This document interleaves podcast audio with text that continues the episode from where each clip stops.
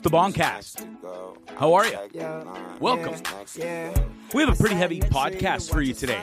Um, it's pretty real, pretty heavy, pretty raw. I talk about my drinking and my struggles with trying to get sober. And I have an amazing, amazing chat with the one and only Dean Blundell, formerly of 102.1 The Edge, also the Fan 590. And now he is uh, the guy on the Dean Blundell podcast and the Dean Blundell Network. He answers a lot of cool questions, um, stuff that I never even knew the answers to as a fan of his for 20 years. What happened with him and Todd? What happened with him getting fired? What happened with him at the fan? He answers it all. And not only that, he has some pretty honest and true words for me, for himself, for everybody. And I think you'll really enjoy this podcast. Like I said, it's heavy. I cried. Dean made fun of me for it, but all in a good way. And I really do believe you will enjoy this Bond cast. It was. It was. Uh, was pretty fascinating to do. It um, is one of my more special ones, and I think you'll really enjoy it. So let's get to it. It's Dean Blundell and me, Bonzi, and we have a pretty real, honest, cool chat. And I am forever thankful for him and that chat. And uh, I listen to it here and there, but it's hard because, you know, for so many reasons. Uh, but overall, it's a really good message. It's a great interview, and I think you'll enjoy it. Let's go. You know, I've told the story where a year and a half ago, I, I prayed to die. I literally went to bed and prayed to die. Like uh, God or whatever, higher power, save a baby, save a kid. Take take this. I was a fat, out of shape, broken down, dark plug who fucking hated himself. Hated himself. True story. And now, I, I posted it today. I, I I I am thankful to be alive because God God knows we. Uh, I told three stories of them on uh, on my last show. Um, I should not be on this planet, and I'm thankful to be here, and and I'm thankful that I haven't uh, stepped that dark into the dark side because it's dried. Believe me, you. Um, and it's not a cool place to be in. Anyways, and now look at me. I pr- I don't pray to die anymore. I pray to live forever and ever. I pray that that champion behind me lives forever. Me and him have so much more to accomplish and do. It's just it's a I'm I feel like a brand new person. I started attending AA meetings. It's no secret. We talked about it on Dean's show today. And um I've I've I since my first two meetings, I have f- broken or whatever, fallen off the wagon. I wrote the hardest blog I've ever written and, and about dying, and I didn't realize, even though I talked about it and we laughed about it last podcast or show, whatever you call it, um, writing it out and and each an individual step, posting the pictures with it. I felt like I relived the whole goddamn moment, and it was really hard for me. And anyways, it took me seven, eight, eight hours to write, and about halfway through, I was I broke down. I I failed myself a little, which is okay.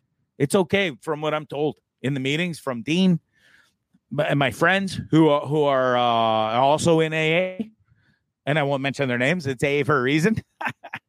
um, but they've helped me and I understand they're like bonds. It took me 15, 20, 30 tries before it actually worked, worked. And listen, I'm up to about 15 to 20. You know, it's an odd and easy process. And I'm happy to talk about it and share my honest feelings. And it's it's hard. I really, really want to quit drinking. And I talked about it on Dean's pod today because uh, he was throwing me some kudos, which is awesome. And he really has helped me in, and we'll get into that in a bit. But when he's on, but listen, the hardest thing for me is is is me. you know, you're gonna you're gonna fail sometimes. You're gonna fuck up, and it's okay. That's what I I need to understand. But I beat myself up incessantly, like like literally beat myself up. I want to fight myself in the mirror. I won't even look at myself. If I if I when I had that drink, I, I was so mad at me for having that is Sunday when I posted the the the, the post and it took all I could to write that thing. It took 24 hours from start of writing it to the end of writing it. And I failed. I drank only one bottle. But you know what? That's success in itself. And that's what I have to understand because lo and behold, I could have drank two or three bottles that night. I was in a, I was ready to go. I could have easily gotten an Uber, paraded down to the closest bar, which I'm not afraid to do and have done before, and got absolutely obliterated and smashed shots and be proud of myself for it because I accomplished something. You wrote that blog. Way to go, man. Another shot, another shot. Let's go. Fuck yeah. Now, one bottle. Hiccup, yes. Was I upset with myself? Yes. Will it happen again? Most likely. I hope not. I work every day. And that's what my new model is one day at a time. I have a tattoo on my arm. It's from Gord Downie. And it says, It's a good life if you don't weaken. And you know what? It's a pretty good life if you do weaken too. You just have to take it in moderation and don't beat yourself to death like I do. Um, I'm a work in progress. I will be until the day I die. I have a problem. I am an alcoholic. I am Greg Bond. I'm an alcoholic. Hardest words I ever said on that first meeting. Ah, I joke about it. I've told myself a hundred times, oh, yeah, yeah, fat fuck alcoholic. Oh, you know? It's funny, hilarious. Say it to a group of strangers in a meeting. When those words ring through your own brain, go, holy shit. Hardest thing I ever did. It's truth. Hardest thing I ever did was go on that first appearance at AA and say, Hi, I'm Greg Bond and I'm an alcoholic.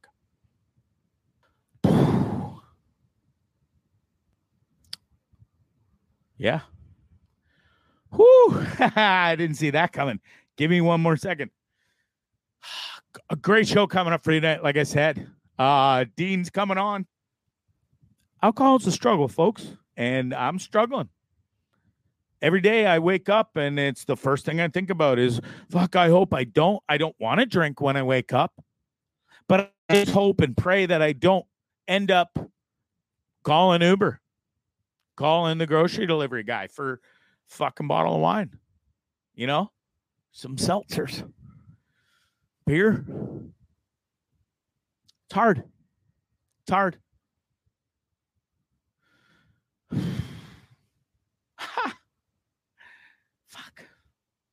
Um, yeah. So, anyways, without further ado, I'm gonna roll to my notes because old Gramps made it to the show.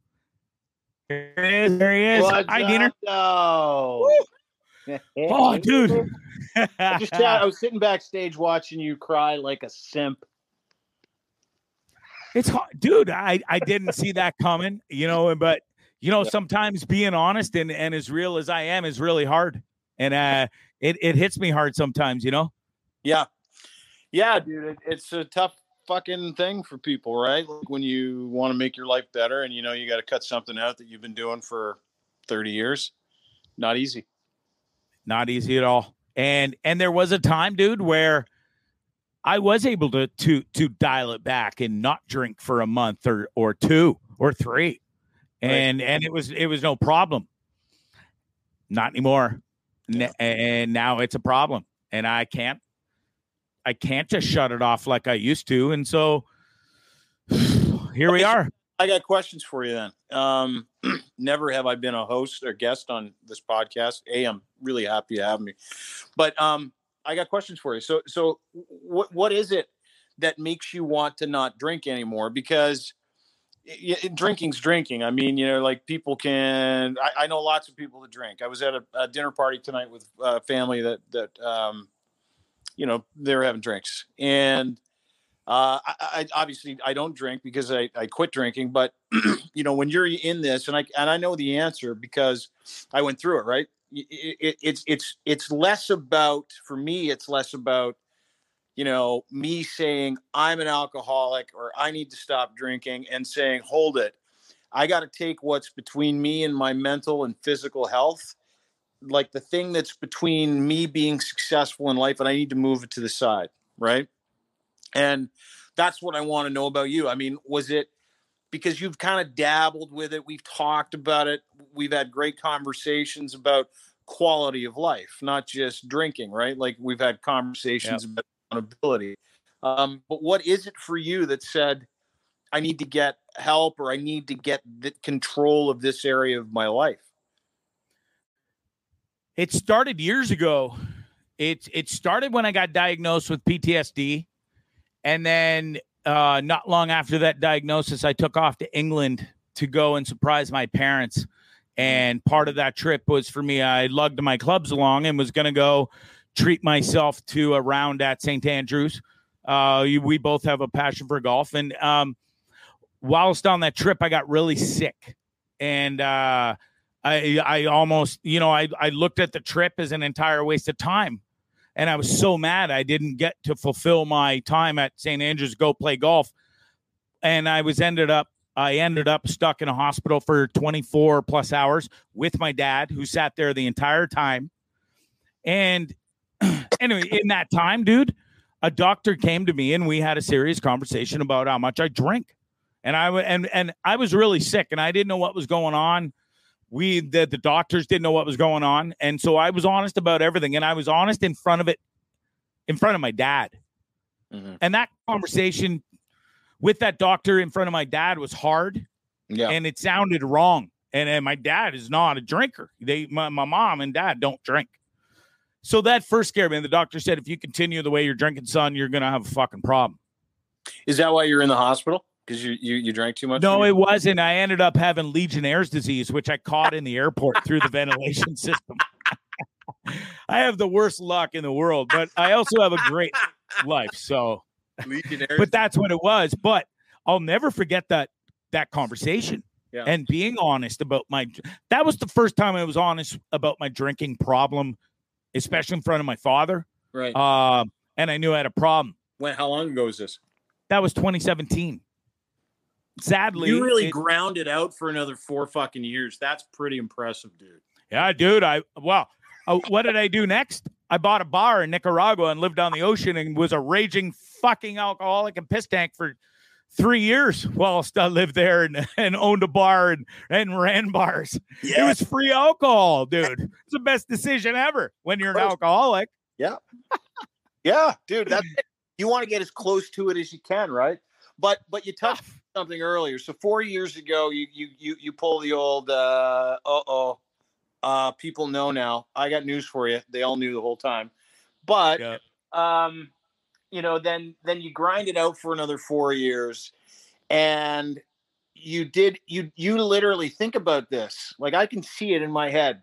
You literally left everything behind so that you could go and be close to the excitement around that, right? Like that's yeah, that's how I would. Yeah, I did. Is that why? Like, was it like, hey, listen, I need to get everybody away from me and my drinking and my fun because this is my life? Is that why you did it? There was a plethora of reasons why I left to go to Nicaragua and bought the bar. Um, I had been through that nasty divorce, as you know all about. Then I went through uh, being engaged again and being cheated on three days after you put a ring on her finger, dude, that really hurt a lot.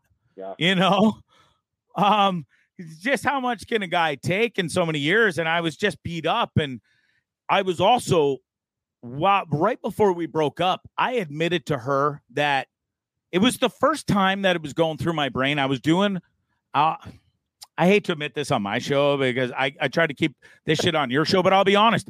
I was fucking doing a bunch of cocaine yeah. And I was drinking uh, excessively with this lady. Um, I think we were both masking each other's problems mm-hmm. and and we were each other's crutch and and I finally realized that this isn't this is and, and I admitted to her I said I have a problem I didn't think I had a problem I I could shut off the cocaine whenever I wanted that was never a problem what I was starting to feel and and I was honest to her about was I'm starting to feel really really not well mentally.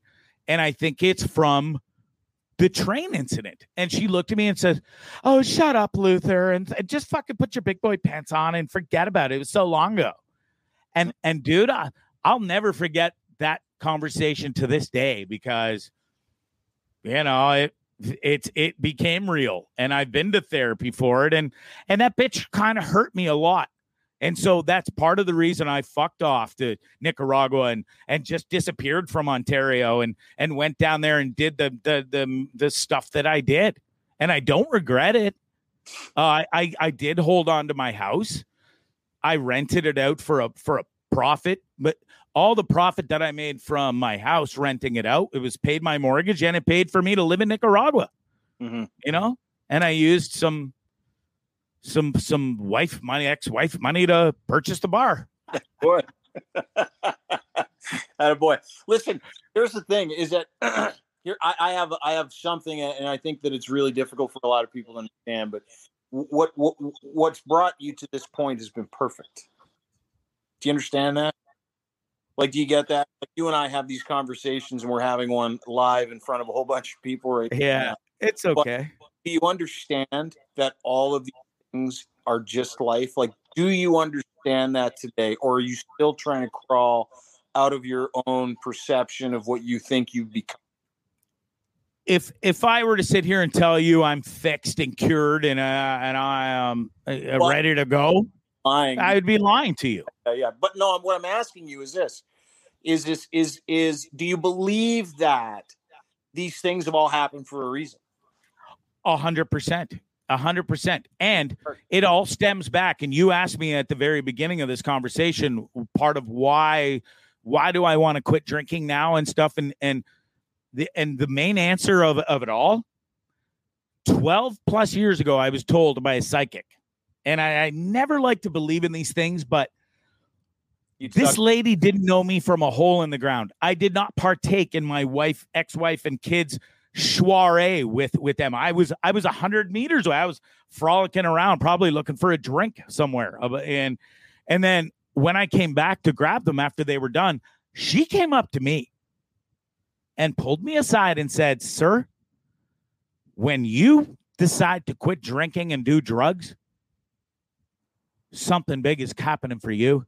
And, and I really see promising things for you in the future. Mm-hmm. That was 12 years ago. Wow. And every I quit drinking for 4 months before I came on this journey. Quit quitting drinking got me on this journey, which I'm thankful for. It got me on your network, which allowed me to open up and be a whole brand new person. Mm-hmm. I know I struggle with my writing and grammar and stuff, but the fact that I throw that shit out there, I know it's not grammatically awesome. Yeah. Trust me. It doesn't matter. It doesn't matter. Inside joke. But I've really opened up and you've given me that platform, dude.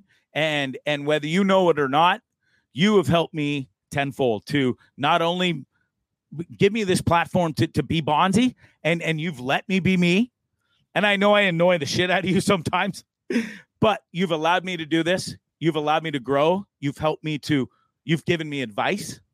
You've never fucking thrown anything down my throat and said, Bonzi, do this, do this, do this. You've said, here, Bonzi, I offer you this advice. The the books, mm-hmm. the going to the AA.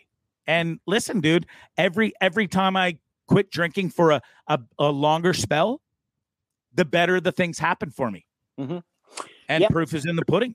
Stuff, right? Like like um I I think, you know, you have to go backwards. And and I don't I don't think people like you understand the mania that you love to live in. Like, you know, you've been living, and I've known you for a while, right? But you've been living this manic lifestyle, looking for something to fill this thing inside yourself that makes you feel restless, irritable, and discontent.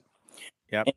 The issue that a lot of people have when it comes to um, mental health is there's a breaking point for a lot of people in their late 30s, early 40s, um, where you know you've had 40 years of cognitive therapy, you've had 40 years of doing whatever you want, you've had 40 years of good experiences and bad experiences, and so one day um, you wake up and you're not happy, and you're like, and I'm sure you've asked yourself this question: How the fuck did I get here?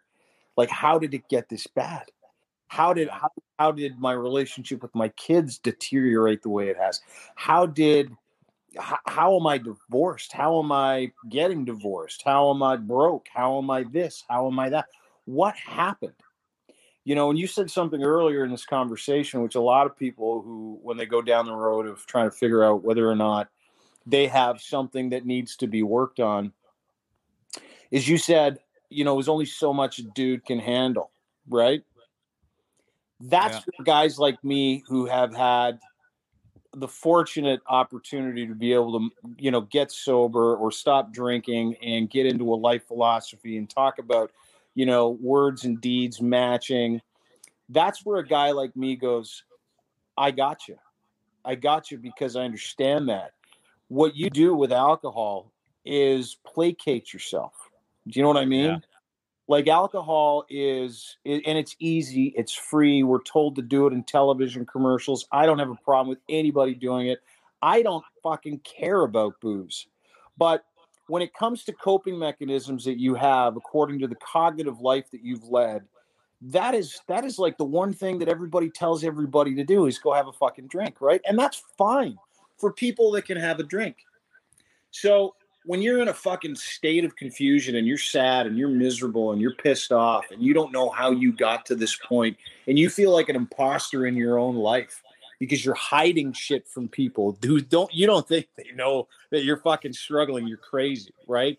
Yeah. And really honest to god and i mean this from the bottom of my heart when i think about the issues that people have which are my issues which are all the same fucking issues we all have the same issues at this stage of our life. And the issues are wondering where everything went and why it went the way it did. And then you start getting resentful. And after you start getting resentful, you start fighting. And then you start telling everybody you're a fucking victim, right? And the, the really fucking incredible part of of life is ownership of life. It's not going through it getting shit. It's not going through it to say, I've achieved this, or I've made this much money, or I drive these cars. I've had all of it, dude.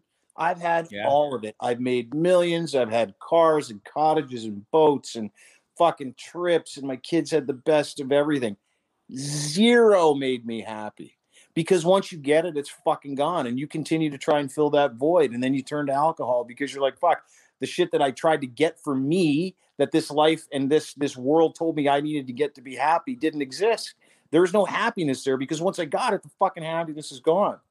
And and so when when you're in that position where you feel like a victim and you feel like you know nothing in your life makes you happy, that's to me when someone like you and I know you, so I can say this. Uh, that's that's to me is when someone like you says something's wrong. I don't feel good. Things aren't working out for me and yeah. and where where where guys like you now will say i need to invest in myself. I got to figure out what's bugging me. I got to get healthy. I've got kids. I've got friends. I'm a useful individual. I need to contribute to the greater good. That's when things change. It's literally honest to god when you get to that point where you go hold it i've been fucking doing everything wrong for a very long period of time. And that desire to get out of that space and into change when that overtakes your desire to stay the same and think that you got it fucking nailed and you got it right, that's when you get better. That and, yeah. and there's no other solution. Like listen to the fucking thing, Greg. There's so many people out there that like I read this thing the other day. There's this this drug they, they came up with in South America that that literally prevents you from drinking. Right. So wow. when you drink, you take this drug, and if you feel like you take it every day, and if you take a drink, you'll you'll vomit violently. Wow. And I thought to myself, what a fucking joke. Like what what are how are you teaching people how to live? Like live. Dude, you're yeah. we've we lived dead for so long and and there are people out there that and it's not the booze. Like fuck the booze. I know you're in a journey and you're you're and, and it's fucking really important because you need to get this out of your way so you can deal with you.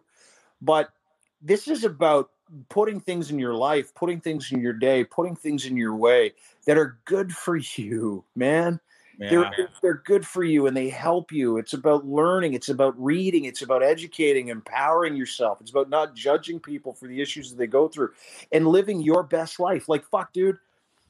There are two black dots in my life, one at the beginning and one at the end, and there's a whole bunch of playground in the middle. Yeah, I don't feel like wasting that time, and I did for a long period of time. And the other thing is, dude, it, it like fuck. How often? How often do people walk around in ignorance, not even fucking knowing how to knowing deal what they're dealing with, right? Yeah. And you have two choices. You can do the work to be a better human being. You can do the work to be happy, and that's literally all it takes is the work. But that one word seems to scare the fuck out of everybody, doesn't it? Work.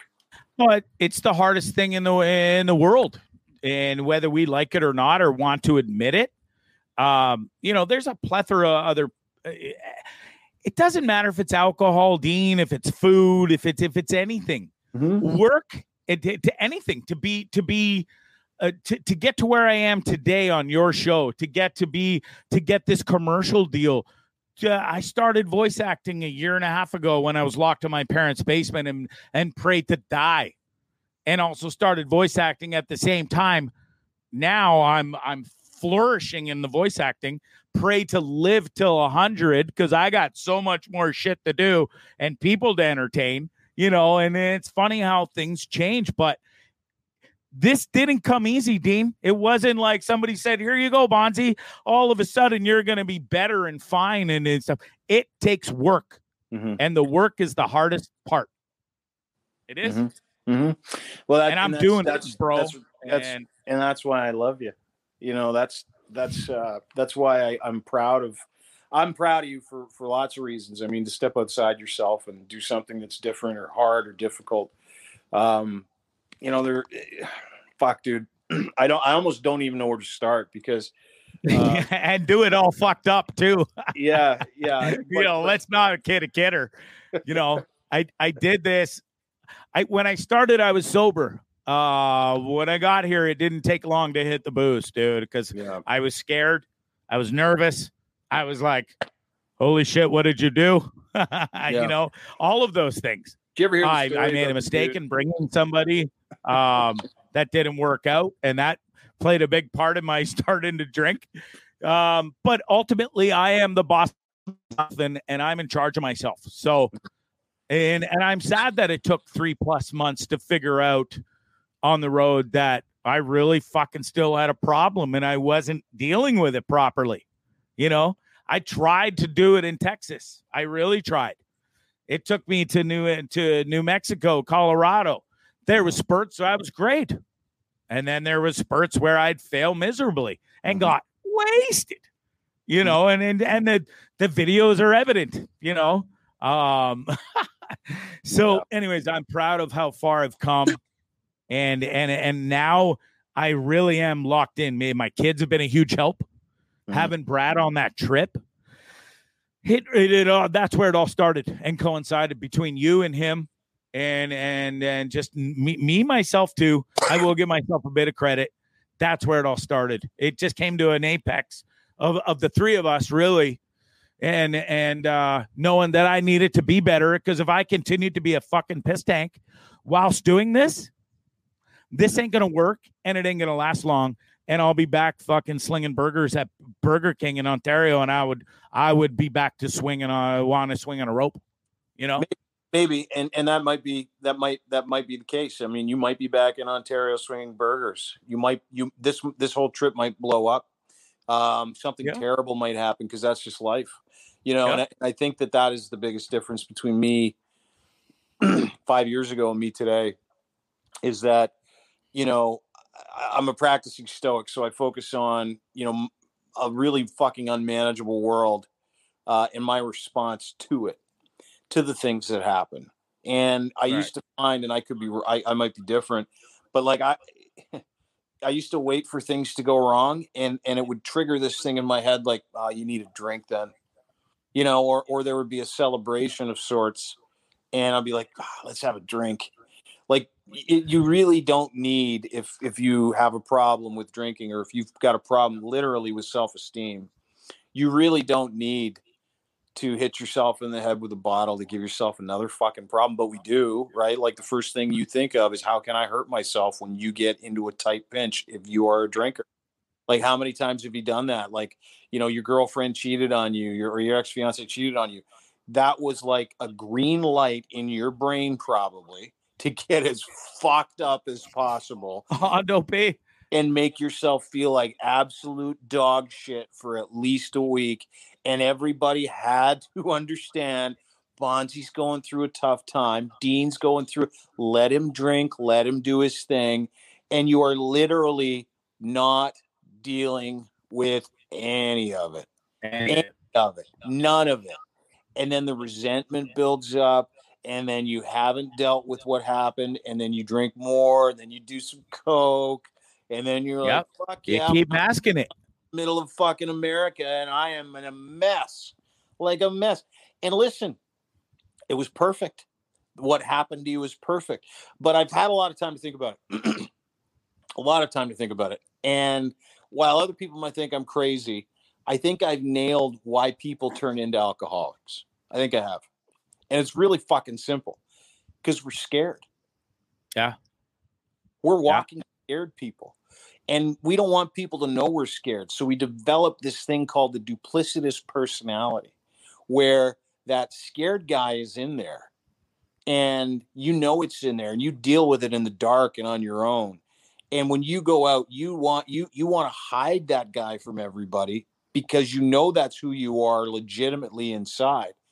And so you get as drunk as you fucking can because you don't want to be in the reality of knowing that you're a scared little fuck. Yeah. Reality sucks. Yes, yes. Yeah, And so I know. you develop a, uh, this thing. It's it's like a multiple personality thing where what you present to people is this thing that you don't want them to see. It's like a it's like a fucking well, it is. It's a front, and duplicity means fraud. So you're trying to square this scared little guy with this person you're trying to show people, and it doesn't make any sense. And so, how do you cope? You drink. And does it get better? Never. Never. It just never fucking gets better. I've never met anybody that's been down that fucking miserable road of addiction, whether it's alcohol, drugs, whatever, fuck, video games, food. It's it's all there. I mean, it's all there. Everybody's got Yeah. something, right? We do. Our thing is just booze, and yours is booze, coke, heroin, meth. Hey, whoa, whoa, whoa, whoa. Uh, I have yeah. I have done coke. I haven't done any of the other stuff. No heroin, no meth, no nothing. love dog porn. Um, no, but like you, you- everybody's got something, and and and that's that's the embarrassing part is that you know everybody's been told that you're you're a fucking issue if you're an alcoholic. You're a fucking issue if you're a drug addict. You're an issue. No, you're not. No, you're not. You just fucking really stuck with it. like you you stuck with this stupid fucking thing that you decided ne- helped you. And listen, it does. Alcohol in the moment helps you until it stops helping you, right? That's what, like, stops helping you. Yeah. that's why, that's, that's for me, Dean. That's, you just nailed it. I, when I start drinking in the morning, say it's a, it's a, I, it's a bad day, and I start drinking in the morning, oh, and I fucking feel great the rest of the day. It's like, Yeah. whoop, whoop, like right on. Yeah. All the problems are solved. Fuck it. We'll deal with it tomorrow. Yeah. And then tomorrow shows up and there's no more booze left on the bus. And guess what? Whammo! You know, holy shit. Fuck, I got to deal with my shit, my Yeah. own shit, life, reality. Mhm. And and me included, it's terrifying. You're not kidding. And and you nailed it, dude. You nailed it. I know. It's and I know. so know I for me, nailed it, and it's an A thing. That It's- comes with, by the way, by the way, me nailing that comes with some fucking heavy shit. Fucking up. Yeah. Right? It comes with Yeah. it comes with me having to tell the truth all the time. It comes with Yeah. me making sure I do uh, what I got to do in the morning, which is I get up, I go for a walk. Do you want to know my routine, Bonzi? I'll take you through my fucking routine. This is my routine. I get up at about five o'clock in the morning. I come downstairs. I make a coffee. I check a couple of things on the site, see if anything fucking blew up last night, and then I go for a walk fucked up. yeah, I go for a walk for an hour and a half. Um, and I listen to some fucking deep shit. I listen to neuroscience podcasts. I listen to stoicism podcasts, like the Practical Stoic, the Daily Stoic with Ryan Holiday. Because I'm a practicing Stoic, I want to learn how to manage my response to the world.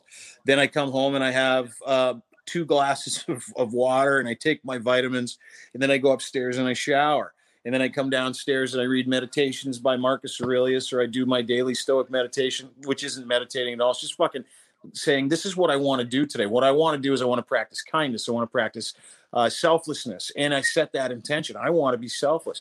And then the rest of the day, as I'm working, I audit my behavior as I go. You know how fucking hard that is to audit your behavior as you go? Like I'm having conversations. Case in point, today I go to my ex wife's house to pick up the boys, and I'm not a confrontational guy. She comes out of the house, she's blazing. I got my kids with me, and she wants to change all the plans that we had for the day. My son had a baseball game. Other kid had to go mix his record. He just um, just put out his, an album. So, um, long story short, I changed my plans. And I decided that was okay because my kids need to see someone live it, not just talk about it. Yeah. And Yeah. that's how I think now. I don't think in terms of fuck you, I want what I want. I think in terms of no, no, no. How can I help? Where can I fit in? And how can I be of service? And how can I show my kids and my family that I love them? And if my plans change and I can show them that with something so stupid like, oh, tonight you're not going to a baseball game, you're going to drive your other son to go mix his record. And that just means I get to spend to- time with my son. I never thought like that before. I never had Yeah. to audit my behavior before or situations on the fly.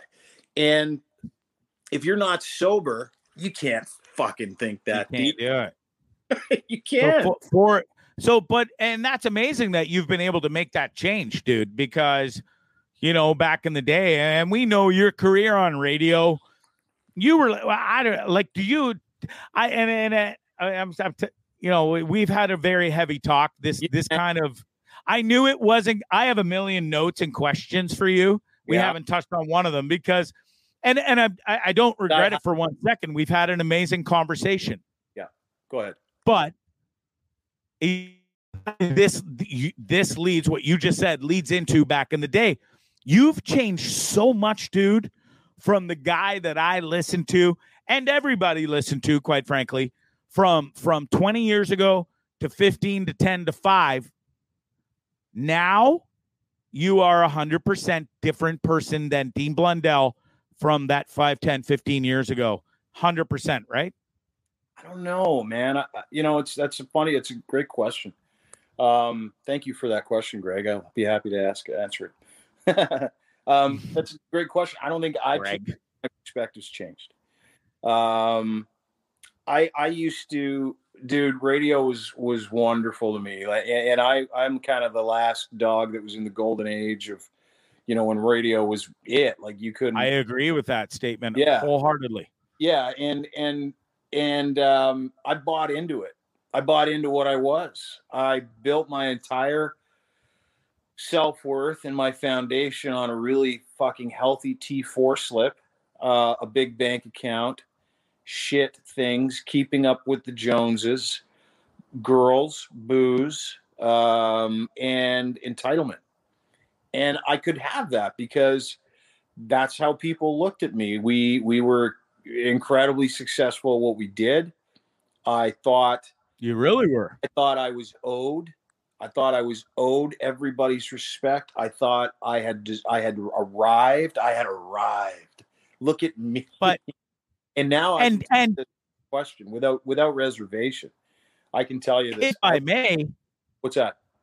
you earned that though, Dean. You showed up in Toronto. Toronto. I fuck for my head. It's stuck in my head. You show up in Toronto.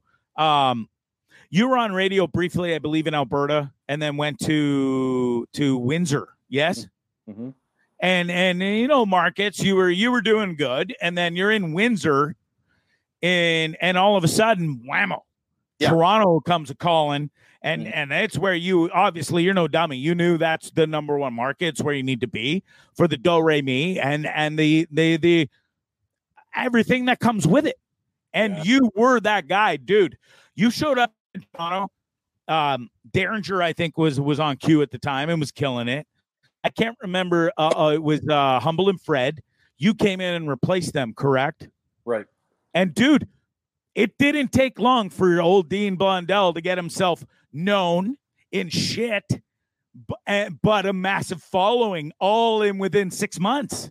Mhm. You know, Yeah, that must have felt pretty awesome it did. for one, and it, and it, and it does boost your ego and make you feel like everything that you just mentioned. You are owed shit.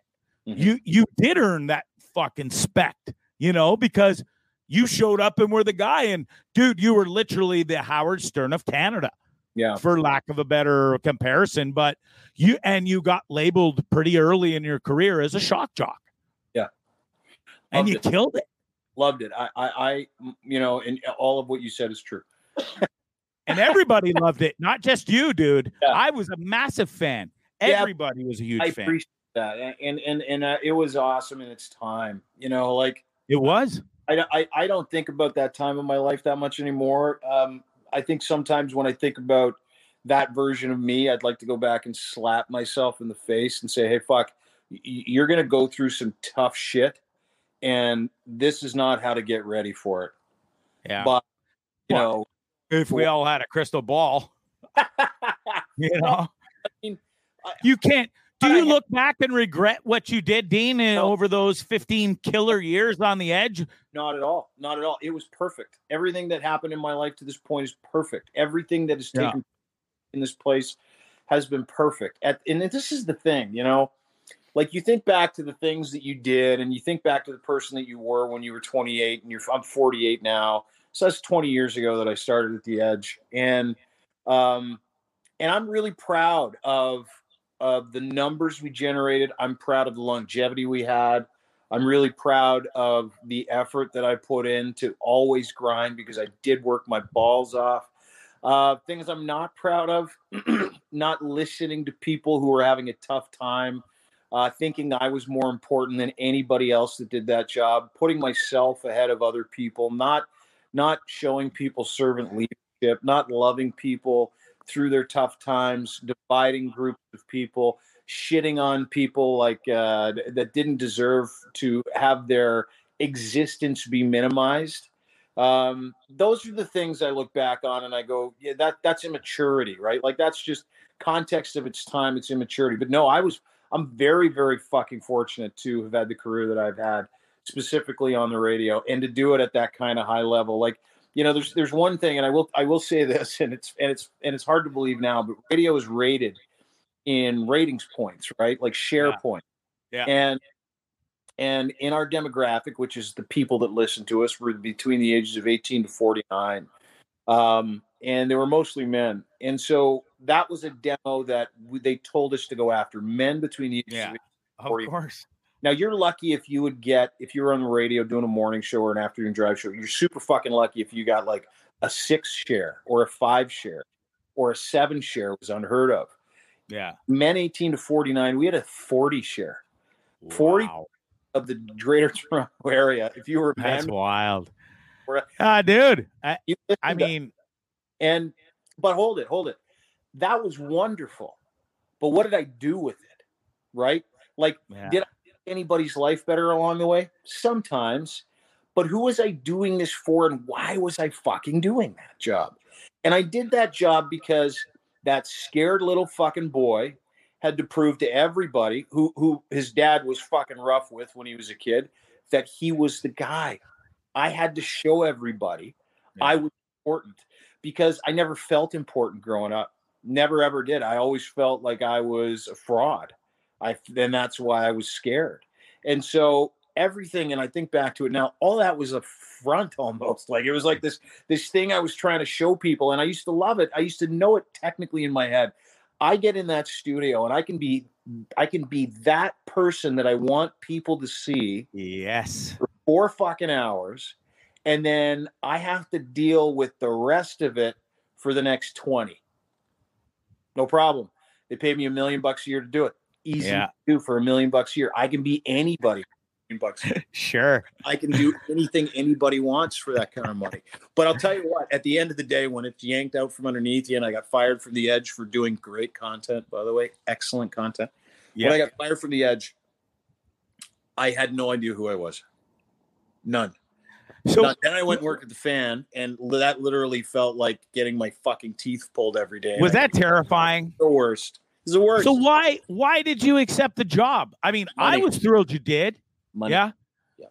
Well, dude, uh, and listen, and, and maybe I'm biased, but I didn't think, and I've listened to the fan since I was a teenager, and I really didn't think that. I never once listened to your show and go and went, eh, this format. I you, you've always no matter what you've done, and I've listened to you on the edge forever. You you were hilarious, and then you went to the sports thing. You brought Dean Blundell. I thought I thought it was a, a pretty good because some of these sports guys are drier than fucking burnt toast. You know what I mean? Uh, and you brought characteristic to to it and a Yeah. whole new thing. But so why was it so terrifying for you? Just because Well, it wasn't yeah, terrifying. you had to talk for four hours a day instead of play tunes for the majority of it, or what? I was I was game for that. It, it was uh you know uh, two things. A I wasn't healthy. You know, I was still and I wasn't like when I say I was an alcoholic or I was drinking a lot, I never drank during the week uh when I was working. And if I wasn't working, it came on. But um so but I wasn't healthy. I hadn't dealt with I was walking around with PTSD, had no idea, was diagnosed after I left the fan. I was walking around with first episode depression, had no idea. Um, but that was part of the process, right? Like when I left the fan, I was like, fuck this, I'm going to start a blog. So I start this blog and I'm uh, drinking the entire way through it, having a fucking uh, vodka soda at like 11 o'clock and blogging on back by the pool in the cabana, thinking I got it made. And I'm fucking miserable, miserable because all that shit that I did never got dealt with. Not once. I just went Yeah. from one fucking shitty situation to another. And if you've been in radio and you have, you know there's not a premium on the mental health of people who work in radio. No. like no. you're treated as a fucking asset. To But didn't where- sorry, go ahead. but didn't you look at it in a way when you went home? Weren't you so goddamn proud of what you had accomplished coming from Alberta to Windsor to Toronto? You made it. You were making millions. You were a huge deal right away. Dude, you caused a ruckus. In your Yeah. first six months on radio, you've got you got fined, you know. Um the the the C whatever the C I want to say CRTC, but it's CBSC, CBSC. See, thank you, CSBC. They came at you hard, dude, right away. six months in. Was Yeah. that? Did you just love that, or or were you like, oh shit, I better? Obviously, I know the answer to this. You didn't slow down. no, it was funny because they would tell us to. That must have been fuel to your fire. Well, it was. It was like you, you would, you would, t- they would tell you you can't do this and you can't do that, and I would always Oh, pay yes, I can. lip service. Go, no problem. And then I would go and do it the next day, but I do it differently so that they wouldn't have anything to to be upset about. But again, that was that's fucking immaturity, right? Like that's just a guy saying, "Go fuck yourself." I'll do it. Eh, But I did know more about what I needed to get done and if I wanted to be successful than any boss I've ever worked for at the time. But what I didn't know is is that uh, it could come to an end, Greg. Yeah, yeah. All boom. Yeah, and and so when you when you think about that and you go back and, and you look at the, the the history of my job and the history of the eh, there's a natural beginning and an end to everything, right? You know, there's a beginning and an end to life. There's a beginning and an end to every job. There's a like the only thing we're guaranteed in this world is change. That's it. And Yep. so not embrace that change, which I didn't, and then to fucking feel like a victim, which I did, and then not be allowed to talk about it, which I wasn't because I signed NDAs and they gave me a bunch of money just to shut the fuck up. Um, you know, it was like I felt like I was bottled up. I felt like I, I had been fucking labeled a homophobe by the company that that fired me, which I was. They hired this company called High Road Communications in, and and it was funny because I had a conversation with the old president of Corus a while after Yeah. fired, and he's like, "Dude, we railroaded you on purpose because we knew you'd kill us if you went somewhere else. We paid, we paid, they paid a company called High Road Communications. This is a true story to to label me as a homophobe in the news." So that they could not, so they didn't wouldn't have to pay the extent of my contract, and they could fire me with cause, and so they could ruin my reputation. So uh, if and when I got on the radio again, m- my reputation would be damaged or it would, might deter other people. This is what he said to me. We were trying to get you removed from radio in Canada. Wow. We want to paint you as a homophobe. And they did a great job. Like, if Yeah. you listen to our show, you know that I'm not. You know that I was never homophobic. Of course. For the other. But you still did get hired by the fans, so that must have been satisfying to you in that aspect. Was it was it a big kind of a fu to them going, well, I still got another job, or were they still coming after you? Mm. No, they didn't. No, they, they, when I when I left and we signed NDAs, it was like this agreement to say I'm not going to talk and you're not going to talk, and fuck off and I'll fuck off. And All right. but you know what? I, I hold no. That's the thing is that like I'm glad they did it. You know, now I look back on it and I'm like, I'm so fucking happy that I got fired from the edge. I am so fucking happy that I went through those experiences because I was looking at at their digital numbers. Uh, we do like a million and a half users a month at deanblundell.com. They do Right. 50,000. 50,000. And their radio stations are, sh- I mean, I don't, I feel bad for the people working there because I know they're doing their best, but the radio station's basically non existent. Radio itself is like fucking eight tracks to me now. Yeah. Right. Dude, you and I can do this. So would you if if if and may, maybe it's a stupid question because money always talks, but if the number was there, would you ever go back to terrestrial radio or have you so fucking had it with that that that no number really matters because of it, the effect that it would have on your happiness?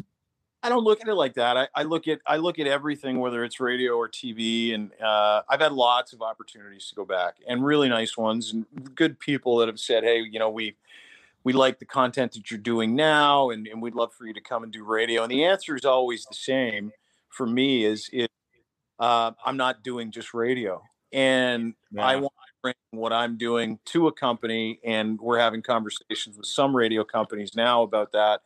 Uh, but if if I could do, and this is what is probably going to happen, is you know the show that I do now mixed up a little bit with the guys that I do it with.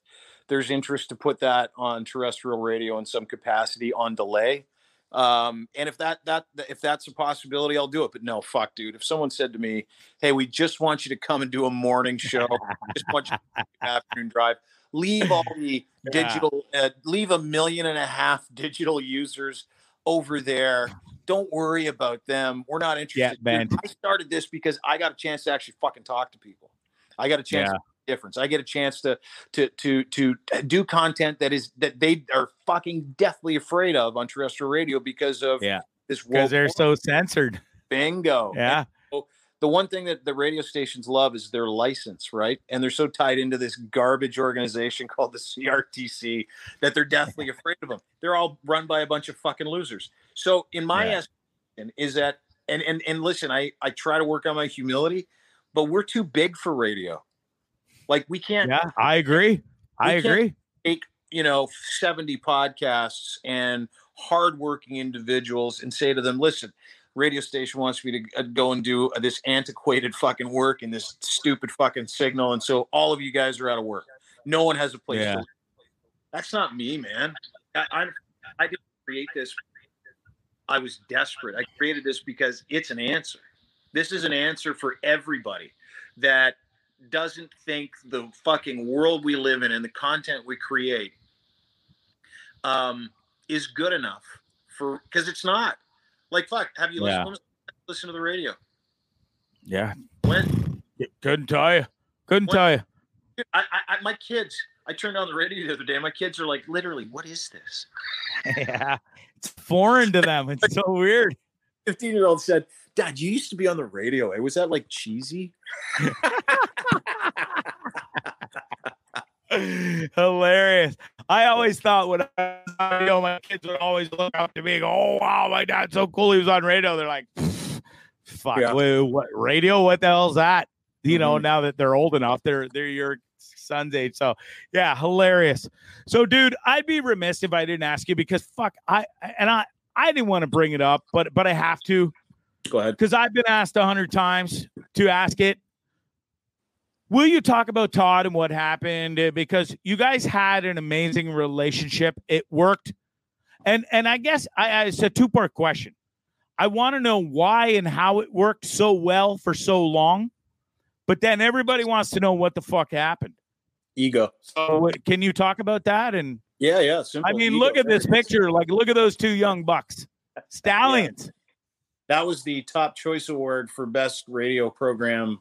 Well, dude, you guys were, you were, and you guys yeah. were you two Thanks. peas in a pod. Yeah. You he he was, and, and not to be rude to Todd, but he was your Muppet. He yeah. literally did and said what you wanted to do, and he was great at it. And and it built his career, and and he shouldn't be upset over that. Um, you guys just gelled together, and Todd was that guy that was willing to do that stuff. Mm-hmm. So it worked. Yeah. But after so long, I guess you know nothing's ever perfect. With will you? Do, what happened, dude? But a lot happened. I, I think it's best summed up as ego. Um, ego is a killer, man, and yeah. and we both had egos. You know, yeah, like, for sure. He had an ego. I had an ego. I chose to take offense to the way he operated in the end. Uh, he took offense to the way I operated in the end, and it was all about it was all you know it was just selfish i was selfish i, I would say you know and, and he would have to he would have yeah i haven't talked to todd in years um, and I'm, i would be happy to talk to him uh, i think he's like he owns a mushroom company or something like that now I'm yeah he does um, and i'm really happy for him like he's got a wife i think he's got a kid or one on the way or two kids two, i'm not two kids yeah um and i'm really really happy for him I, I i dude i wouldn't have what I have now if it wasn't for him and Jason, who we work yeah, with. for sure, Jason Barr. Um, but life changes. People become different. Um, the pressure involved in doing a daily radio show for four hours a day in the biggest market in Canada and one of the biggest in the world, and to be stay in the place that we tried to stay. Um, you know, we worked hard for it, but we also also I think developed these shitty fucking attitudes. I know I did.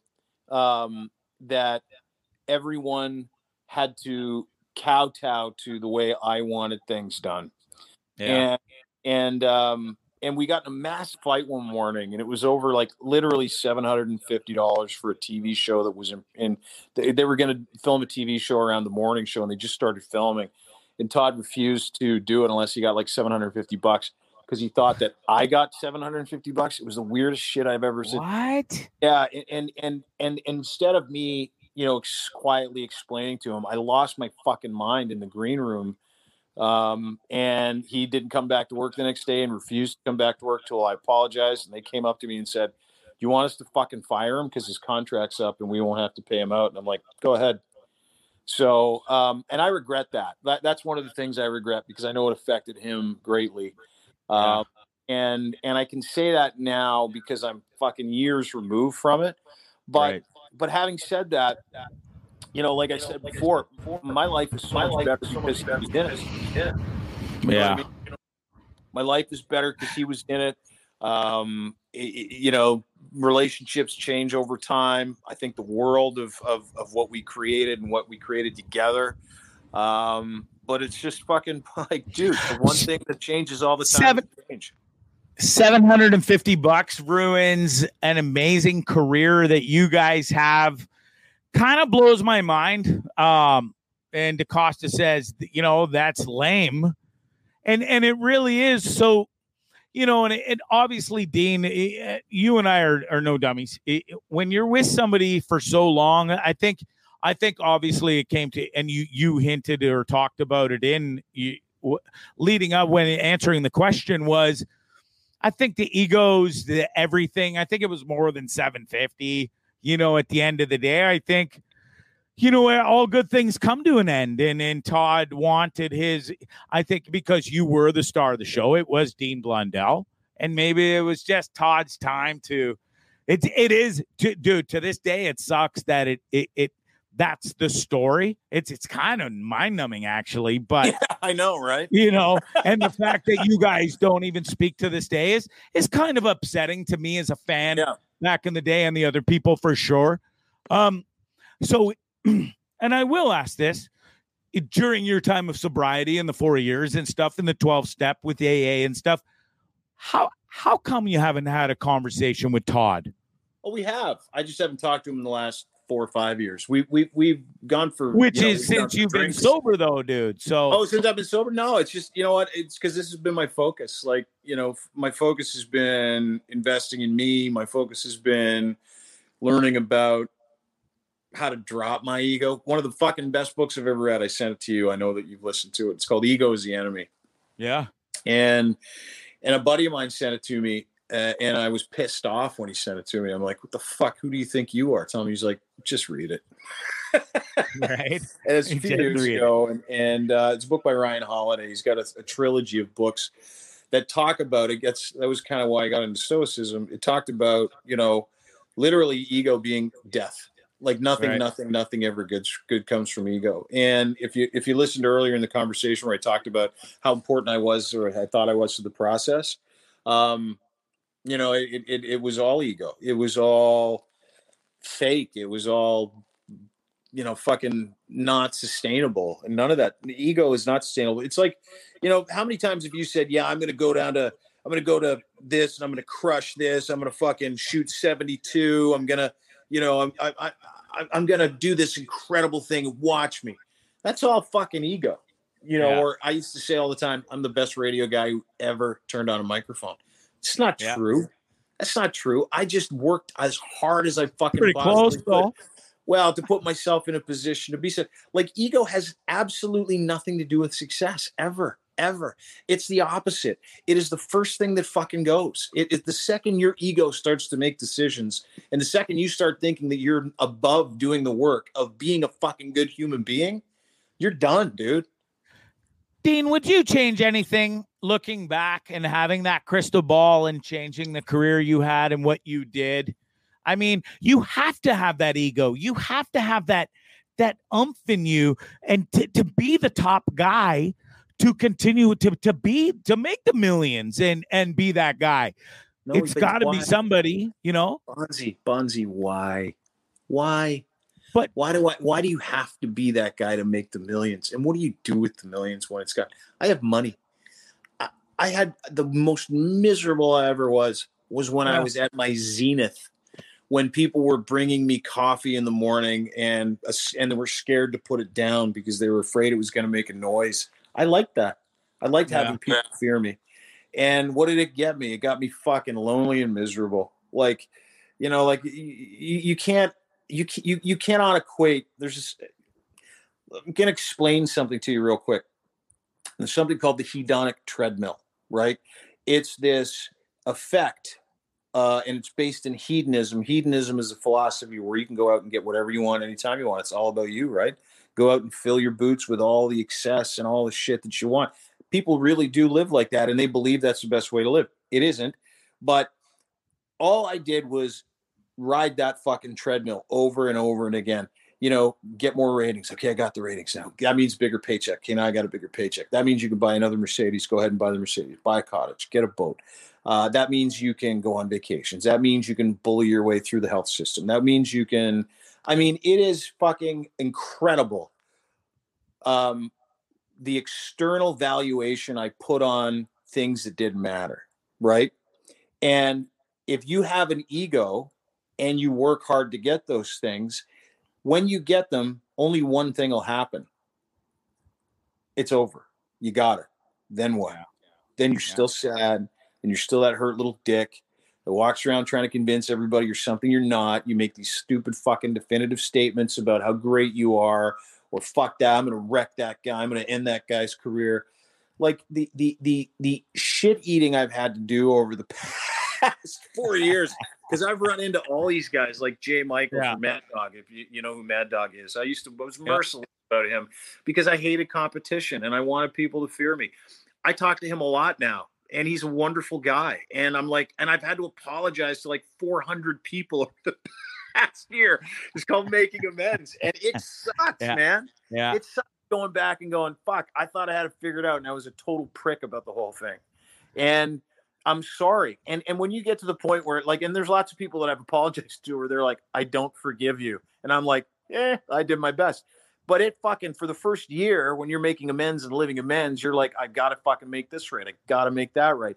And that and and and that in itself has been worth the price of admission. Does yeah, it must feel super to I know it's hard to say sorry to a 100 plus people, but when you Yeah. do it and, and it's like going running like I didn't want to go run 5k before the show today, but old Tubby needs to drop pounds and it's something you do, but when you do it, it feels fucking awesome, right?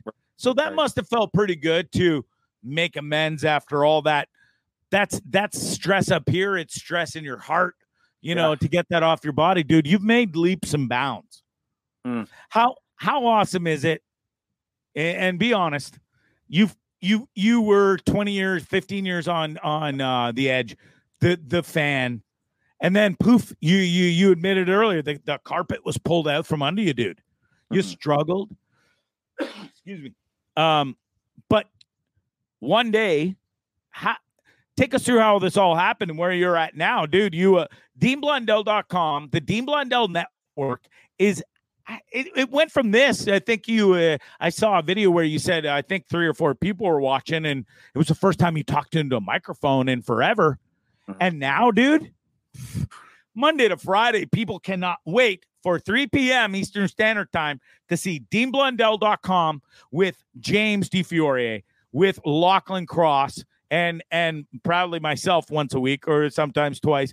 Dude, it's it's it's mind numbing how far you've come. How amazing does it feel? Uh, how amazing does it feel? I am, I'm grateful. You know, uh, I think that's the only way to describe it is I'm so grateful that people want to work with me after all that. Like I'm so right.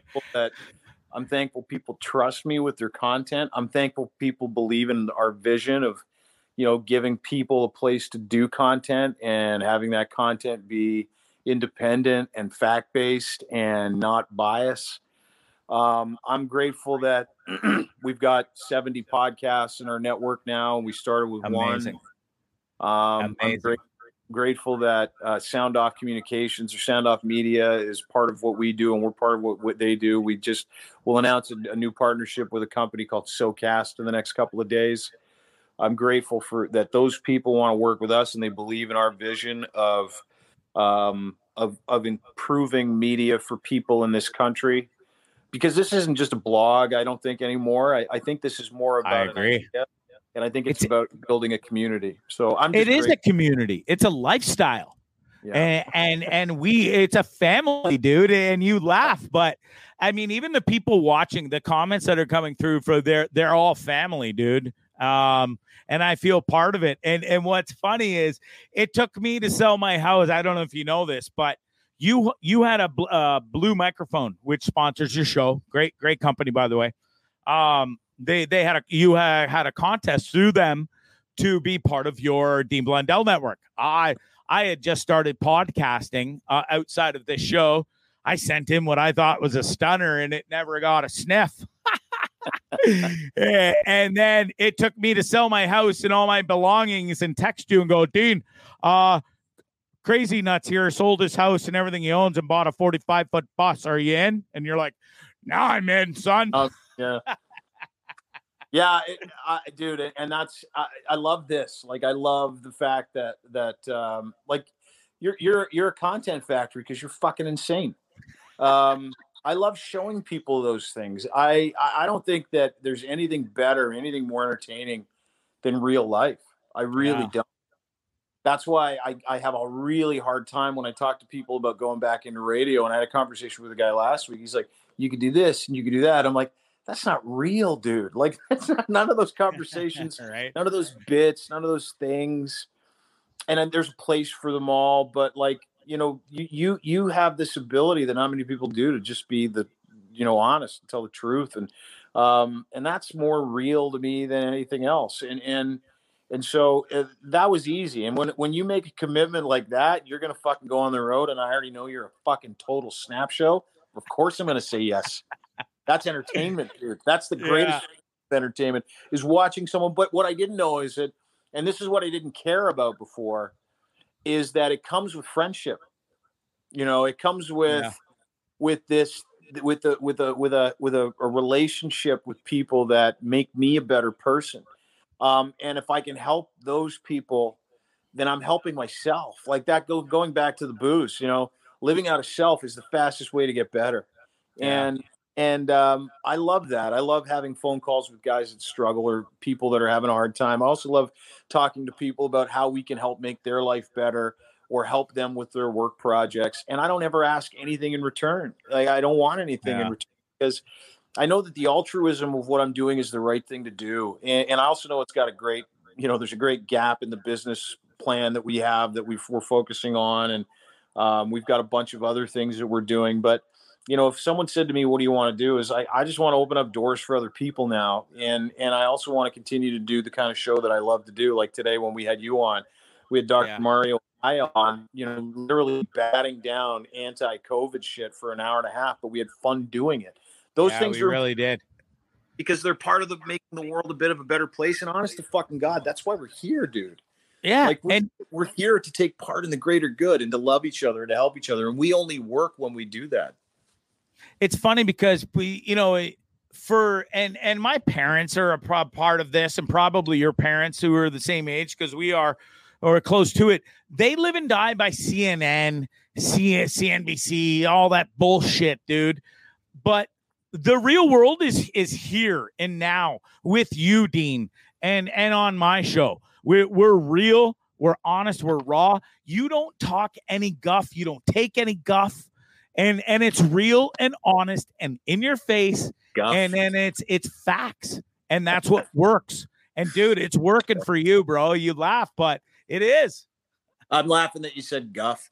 I haven't heard Oh. guff in like Jesus. When was the last time I heard guff? I was probably in the Right? eighth grade. No a guff, great bro. word though yeah um yeah i love it man i like I, I i really do i i really enjoy um i enjoy what i do more than i've ever enjoyed what i do and you know just just by taking a, a, a healthier approach into this like not what's in it for me but how can i help other people um it's worked right if i had Yeah. just done this for myself if i still was selfish dean and i decided that um my shit was more important than your shit or that my sense of entitlement um, overtook everybody else's right to enjoy themselves, um, we wouldn't be having this conversation. I'd probably be working at UPS, which is fine. Um, but literally, the only thing that's changed about me, you asked, you know, I've changed so much. I, I really haven't. I still feel like I'm the same person. I still get pissed off about the same things. I still get angry about the same things. I still am happy about the same things. But instead of going up, down, up, down, I'm like this now, dude, because i get it because it's it's that's what this life gives you when you are I think when you are focused on oh i don't maybe his phone died i'm not sure but oh live shows all of a sudden i was i popped up on the screen i thought my producer old glassy was like oh just gonna show monty and it's pretty little flowing air in the wind but no we lost dean uh oh he's back here we go Yeah, I'm back. I'm back. Sorry. But that's that's what this life sorry about that. That's what this life gives you. Um when you when you are not on that hedonic treadmill, when you're focusing on internal gratification instead of external gratification. And I think when you when you truly do your best for other people, when you don't just say, "Yeah, yeah, I got you," or "Yeah, I, I'm, I'm, I'm gonna help you," when you're when you return a phone call or you listen to somebody that's having a hard time, or um, or or you you just focus on doing the right thing. You know, I was never really concerned about the right thing before. Now I am, but it works. It does, and and it has worked for you. Listen, I you, you've graced me with so much time. I I know you are old, and and this is way past old. Fuck you. time. Fuck you. well, dude, I Fuck gotta you, bust dude. your balls because 56. I'm 48. You're hundred years older than me. And the only reason look you're how still fresh I look. Uh, I'm I'm Oh, yeah. I've seen old pictures of Dean, and I've seen old pictures of me. I think we're both doing pretty good, Mister. We're one Not year bad. apart. Yeah. I don't have the flow up top that you do, but I got I the nice flow in the back. I think they call what you got. No, listen. I think they call what you have a skullet. Pretty much. You I want to think see you it? have a skullet. Yeah, yeah, yeah. Look at it. no, not that embarrassed by fucking huge flow in the back. So what about the top? That's why we're at. you summon a Holy fuck. That is Yeah. awesome. Dude, rock that shit. That's Dude, I'm not like- afraid. Fuck. Who cares? Well, then stop It wearing the what it fucking is. hat. Well, I was gonna show up in the show the other day. Where's my other my Sally Jessy Raphael glasses? Or uh, oh, here they are. I was gonna show up on the show the other day like this, and I would because I knew it was gonna get your attention because nothing I everything I do is I was just gonna show up like this with with the with the flow in the wind, you know. And the Sally Jessy's holding back the the look at that size of that fucking forehead. Jesus Christ Almighty. It's like a 12 I head. still think it's you know it's it's still thick up there though, dude. I got something. Yeah. You know? I think Or I think not. Yeah, I think you should prop listen. I, I've given you. I don't know what to do with it, dude. What do I, do, with it? I do. I do. You gotta fucking get rid of it all, man. You, you can't listen. Eh, this is this is me talking to you off air. Do what you want with your hair because I think you're a fucking rock star no matter what you do. But I think generally speaking, if you had a day job, you would want to Yeah. shave that. Yeah. Yeah, for sure. And I mean, I'm I'm this close to, as you know, and, and I got a this small gig. Well, I shouldn't call it small. It's it's it's three or four months away, but I landed it yesterday. But for I I'm this close to finishing my reel, which then involves getting an agent, which then involves getting headshots, and you can't really get the headshots wearing a fucking Dude, you- scramble golfing hat or whatever, you know. If there's a show, for, And you can't really go like this either, I don't Right. think. But if there's a show if you, if you get into acting is is it sounds like you are getting into it and and they need a guy to play like you know a, a, an appalachian mountain an appalachian mountain pig fucker. Hey, that's the best about part part about Bonzi. I can do it all, dude. I'm um, ambidextrous. you'd be great. You'd be great. Deliverance part two. Bonzi lead role. No problem. Get the skullet going. You're fucking awesome I just watched that movie for the first time one week ago. terrifying True story. Yeah. terrifying. Holy when they were shit! giving it you to Ned imagine? Beatty, when they were giving it to Ned Beatty, I remember watching it with my dad, and my dad's like, "Great fucking movie." I'm like, "They plugging him in the ass?" He's like, "Yeah." Yeah. I think that was like 12. They All plugging right. that guy in the ass. He's like, "Yeah, man, that's the mountains. Don't ever go into the mountains." So for years Yeah. after that, we drive through the mountains to go to BC. I'm like, "Dad, don't stop the fucking car." Yeah. Hightailing her. Anyway, dude, thank you for Well, having me. dude. Dude, you've I I am thankful for you. You've been so open and honest. Uh, for that, I'm thankful for everything you've done for me, the platform you've given me for Bonzi Live, tripping with Bonzi, this whole madness, and the most importantly, Dean, the the just the guidance of with the alcohol help and life in general. Dude, I love you. I, I, too, I can't thank you enough. And and I really am appreciative of everything you have done for Greg Bond, Bonzi. Bonzi, listen here. Th- thank you. That's wonderful. You're doing all the work. I didn't do anything. I just I just fucking opened my mouth a couple times and opened a door or two. You do all the work. That's the crazy part, and I hope people get that out of this conversation. Is that you can have Yeah. people in your life that make a difference from time to time. You can hear things that matter, but unless you do the work, like Bonzi's doing, and listen, progress not perfection, bro. Like you fucking Yeah. slip up, you slip up. Don't beat yourself up. I know you've got a problem with guilt. Maybe you fucking I like do. you, I know you got a real problem with guilt. Like that's the shit that eats away at you. And if you Yeah. keep this up, that The guilt most. disappears. It I will. thought you hated me this past weekend when you took my post down and and you weren't speaking to me and stuff. And you're like, "Oh, your post sucked, dude." I was like, "Dude, I it almost made me want to just go to the bar and smash alcohol because I was like, he Yeah, hates me. I'm gonna get fired. Fuck. What, Yeah, what did. I do? no, you I beat myself up a lot, dude. Believe me. Well, yeah, don't just it, and and here's how you stop doing that. There's no good or bad in my day. Not one thing that's good or bad. The only and and and I mean that in terms of experiences. It's all good. And the reason why it's Yeah. good is because you're continually evolving and you're learning how to be a better person, different human being.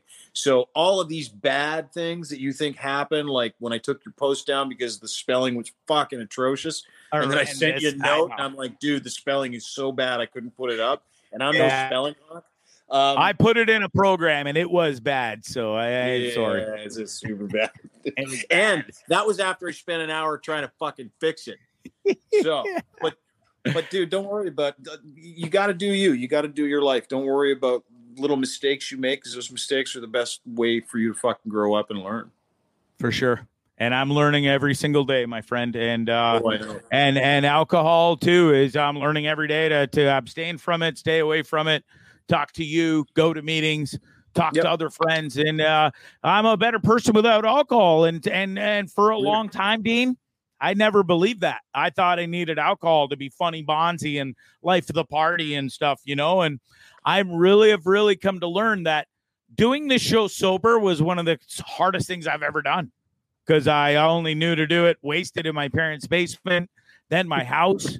and then when I made the decision to quit drinking the first time, I yeah. it was it was weird, but now it's second nature, dude, and and I don't get scared anymore. I don't have the butterflies, and and and I get to have awesome conversations with people like you.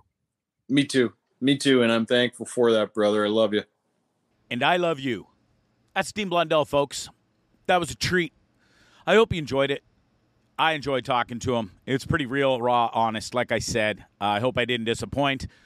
Thanks again to Dean Blundell from the Dean Blundell Network, formerly of 102.1 The Edge and the Fan 590. And I'm pretty sure, oh, I'm not pretty sure, I know 100% that he is so thankful that those days are over. Now, I'm sure he was thankful for those days, got paid pretty damn good, to be honest with you. Um, but he's so much more free now. And, uh, you know, he's alcohol free four years. He gets to do his own thing. He has his own network. I think we have 70 there's 70 of us on there now that are all part of the the network, and the, and, we're, and we're a team, we're a family, and it's awesome. And it's because of guys like Dean. So I thank him uh, for the opportunity to be part of that, and I thank him for taking the time to come on uh, my show tonight and the Bondcast. Take care. Have a great weekend. Have a great week. I was going to say go get vaccinated, but really, who am I to tell you what to do? I don't really have that authority, and nor do I want to be that guy. Do what you got to do. Be safe. Love one another. Love yourself. That's the Bondcast. You take care. Pip, pip. I sat in a tree to watch a sunset. I drink from the bottle when I get upset kids. I'm your eager beaver. And I'm Mr. Grizzly. If you love politics or hate politics, then have we the perfect, perfect podcast for you. The True North Eager Beaver. Incisive political commentary. We keep you up to date and give you the political and media literacy you seek to help you cut through the bovine fecal matter. Facts first. Sound analysis. Sometimes I growl. Sometimes I sass. We impart civics and build community. And we share some laughs along the way. Being informed and engaged has never been more fabulous or sexy. Catch us on, on the Dean, Dean Blundell, Blundell Network. Network or on our YouTube channel or wherever you get your podcasts. Because, because democracy, democracy, is something, something you do. do. I'm Connie Thiessen, the host of Broadcast Dialogue, the podcast. We focus on Canada and the challenges facing Canadian radio and TV, as well as highlighting those moving the industry forward from podcasting and streaming to new broadcast tech. Check us out at broadcastdialogue.com or your favorite podcast app.